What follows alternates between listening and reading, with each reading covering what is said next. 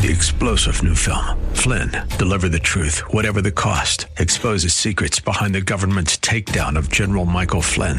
Flynn knew what the intel world had been up to. He ordered the first audit of the use of contractors. This set off alarm bells. He told the truth. He was the most dangerous person for Donald Trump to hire. They had to get rid of Flynn. Flynn, deliver the truth, whatever the cost. Available now. Watch it today. Go to salemnow.com. Salemnow.com. Thanks for listening to the Town Hall Review with Hugh Hewitt podcast, bringing to you the best voices on the stories and issues that matter. Helping make it all possible is the generous partnership with the Pepperdine Graduate School of Public Policy. Here's another piece I'll trust you enjoy. Bret Stephens opens his column in the New York Times this morning by writing, quote, a few days before Barack Obama left office, he invited a small group of conservative writers, all never Trumpers, for a conversation in the White House's Roosevelt Room. The mood was dark. The president was worried about the future of the Republican Party. We worried about the future itself. Someone mentioned the possibility of global thermonuclear war as a plausible outcome of the Trump presidency. Close quote. I'd never heard of that meeting. I'd heard of a meeting George Will hosted for Barack Obama in 2009 as he was coming into office, joined by Bill Kristol, David Brooks, and Charles Krauthammer.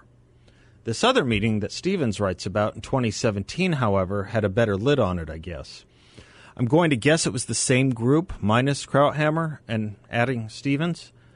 But the funniest line in the opening, in that opening, is that, quote, the president, Obama, was worried about the future of the Republican Party. I'm tempted to think of Ben Braddock's line from The Graduate. That's a laugh, Mrs. Robinson. That's a real laugh. I'm sure Barack Obama has been very worried about the future of the Republican Party, just as he'd been worried about its present and past. In fact, I think it's probably true that people like Bill Kristol and Bret Stephens are far more worried about the Democratic Party than Obama is the Republican Party, likely so that some spoils from it might inure to them. But there's another point here. We read Bret Stephens when we read him for two reasons. A, he's a good writer. B, we want to know what he thinks because presumably he thinks smartly. Same with anyone we read, I presume. But when a small group is giving advice and projecting their thoughts in advising of all people the President of the United States, even an outgoing president, you'd think they'd be at the top of their game, at their best, their sharpest, trying to be right, accurate, credible, smart.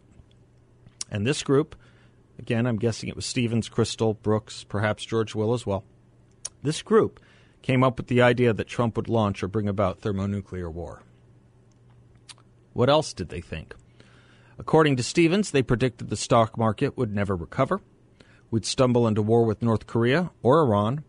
The free press would be muzzled. Vladimir Putin would rule Donald Trump through blackmail. And Trump appointed judges would dismantle the rule of law and overturn the verdict of elections. Who needs conservatives when you already had those predictions from Rachel Maddow and Paul Krugman? That's point one. Point two each and every prediction was wrong. Precisely, exactly 180 degrees wrong. The exact opposite of everything they predicted is what happened. The stock market soared beyond anyone's best expectations. North Korea and Iran were not only tamed, two of Iran's leading warmongers were removed from the earth. The Ukraine was armed to oppose Russia, and more sanctions were put on Putin and Russia than ever before. Trump's judges were from the finest wish list and dreams of every right thinking conservative, as if it were the Reagan Justice Department and White House counsel's office vetting and nominating them.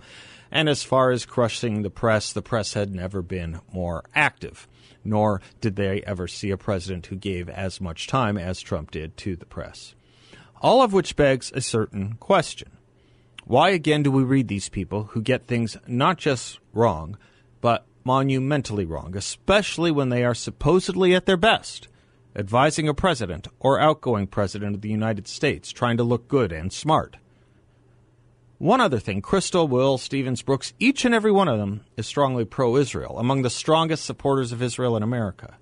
They got that wrong too on the two countries they care most about, America and Israel, they didn't get things wrong. They got every single thing wrong. Every single thing. But to them, of course, Donald Trump and his supporters were out of touch, wrong, blind, misdirected. It's kind of like Neville Chamberlain criticizing Churchill or Jimmy Carter trying to criticize Reagan. Except even Chamberlain and Carter got a few things right here and there.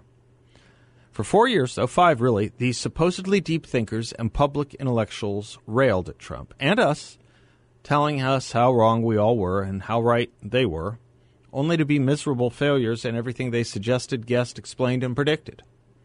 Of course, for them, there's never a consequence.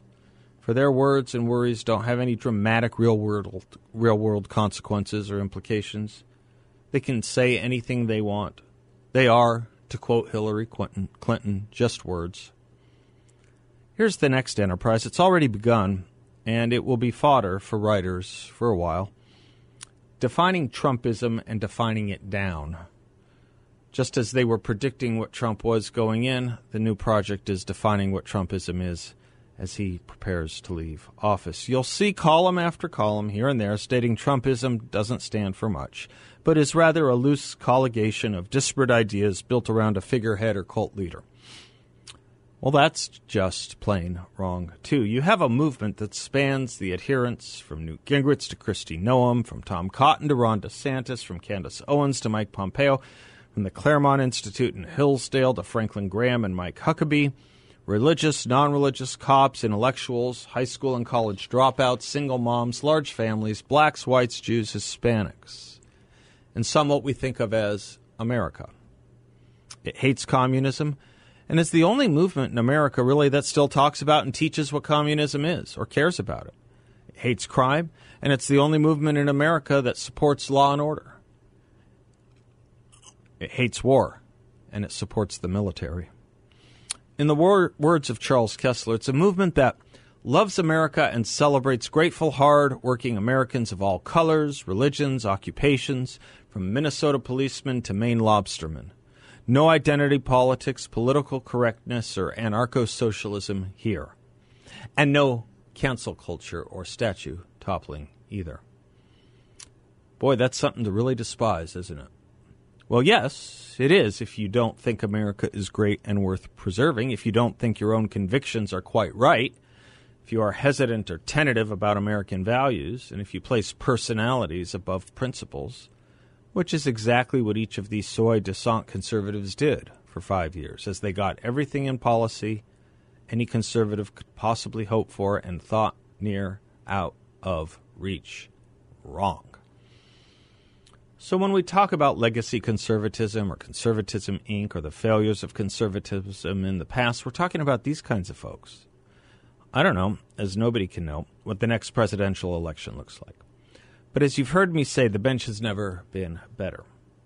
And my point about that is when we look at our pantheon, pantheon of conservative greats, it's a rather small temple from Lincoln to Coolidge, from Goldwater to Reagan. They were great, but they were anomalies. Far more common were the Bushes and Doles, for example. Think of it this way a Bush or a Dole was on every presidential ticket from 1976 to 2004, dominating the 70s, the 80s, and the 90s. That's a generation. Goldwater and Reagan, like Trump, had to battle the GOP establishment hammer and tong. Not even George Will or William Buckley were original supporters of Reagan in 1979 1980. And now we have the opportunity to reestablish the set point. Think about it this way how very irrelevant does Mitt Romney seem right now? And how very relevant does someone like Ron DeSantis and Kristi Noems and Andy Bigg and Jim Jordan seem? Bill Kristol and Fox News or talk radio? Watch Mike Pompeo too and Richard Grenell. We say this not because we want to win, but because we see what's at stake. Nothing short of every American norm. And it's funny the left and never Trumpers spoke of Donald Trump's breaking of norms. The only norm he broke was the embarrassment of speaking up full throatedly for American values. What values are those? Well, today's Bill of Rights Day. Have you heard about that on any other talk radio or anywhere else today? So let's start with the Constitution and move to the Bill of Rights. When you get there, ask yourselves a few questions. The First Amendment, freedom of speech and re- religion. How stand those, and who's tried to protect them the most? Second Amendment, who wants to eviscerate it and who spoke up for it? A fair justice system that took no account of party, philosophy, or anything else is embodied in the Fourth, Fifth, and Sixth Amendments. Power of the people over the government is embodied in the Tenth Amendment. It may be at its lowest nadir in history as a result of the left and the left's enablers on the right.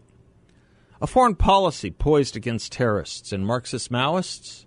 A set of domestic policies reducing the individual to categorization based on Marxist principles, be they race or class.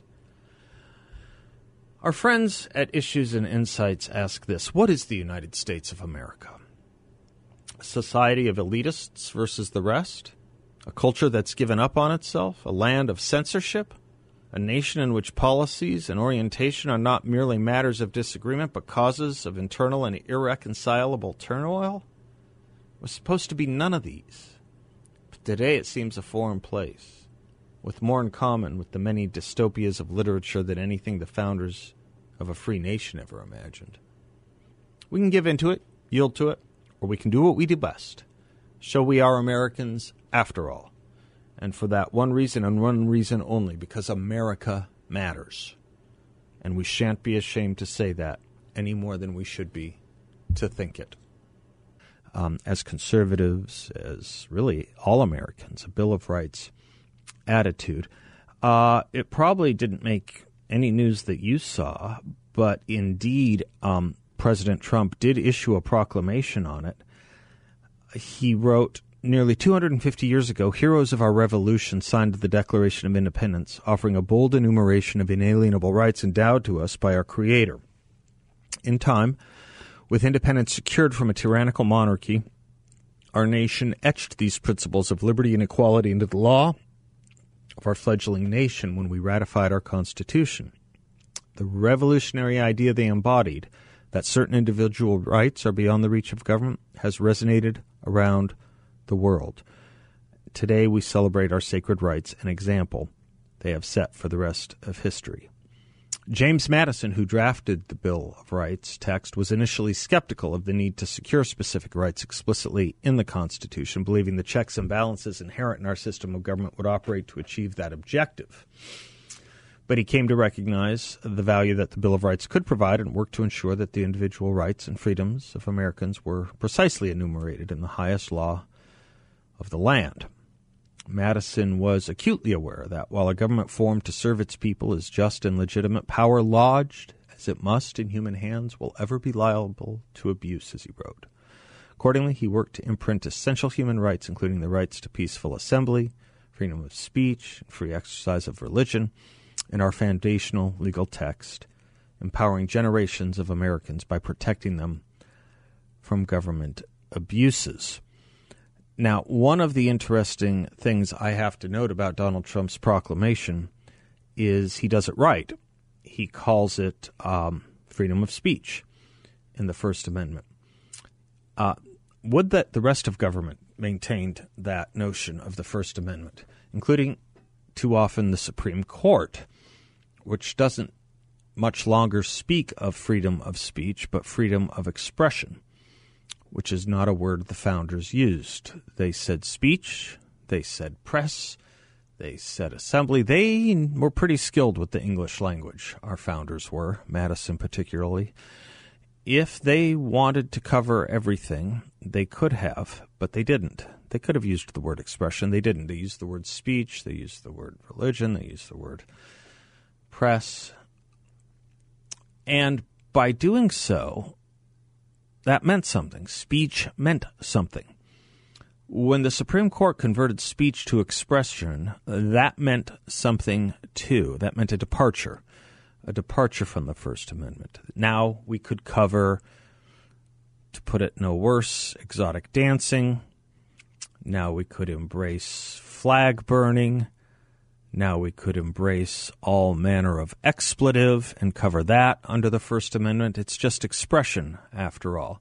By the way, expression is an interesting word itself. It means to force out. It has nothing to do with what speech really is. Speech is something that I guess in its best of forms, enables contemplation, conversation, cogitation, expression, none of that. So, for example, in the famous case, was it Miller v. California, where the protester at the courthouse had a jacket with the words, with the embroidery F the draft, except it was filled in. I, I mean, it, it, wasn't filled in, just said F the draft.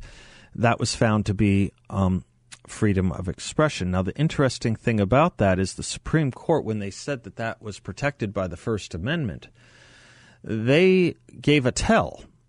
They gave a tell that they perhaps aren't as um, what's the word I want here? Um, they they aren't as gullible as they want us to think, for they know F the draft has a certain meaning, doesn't it?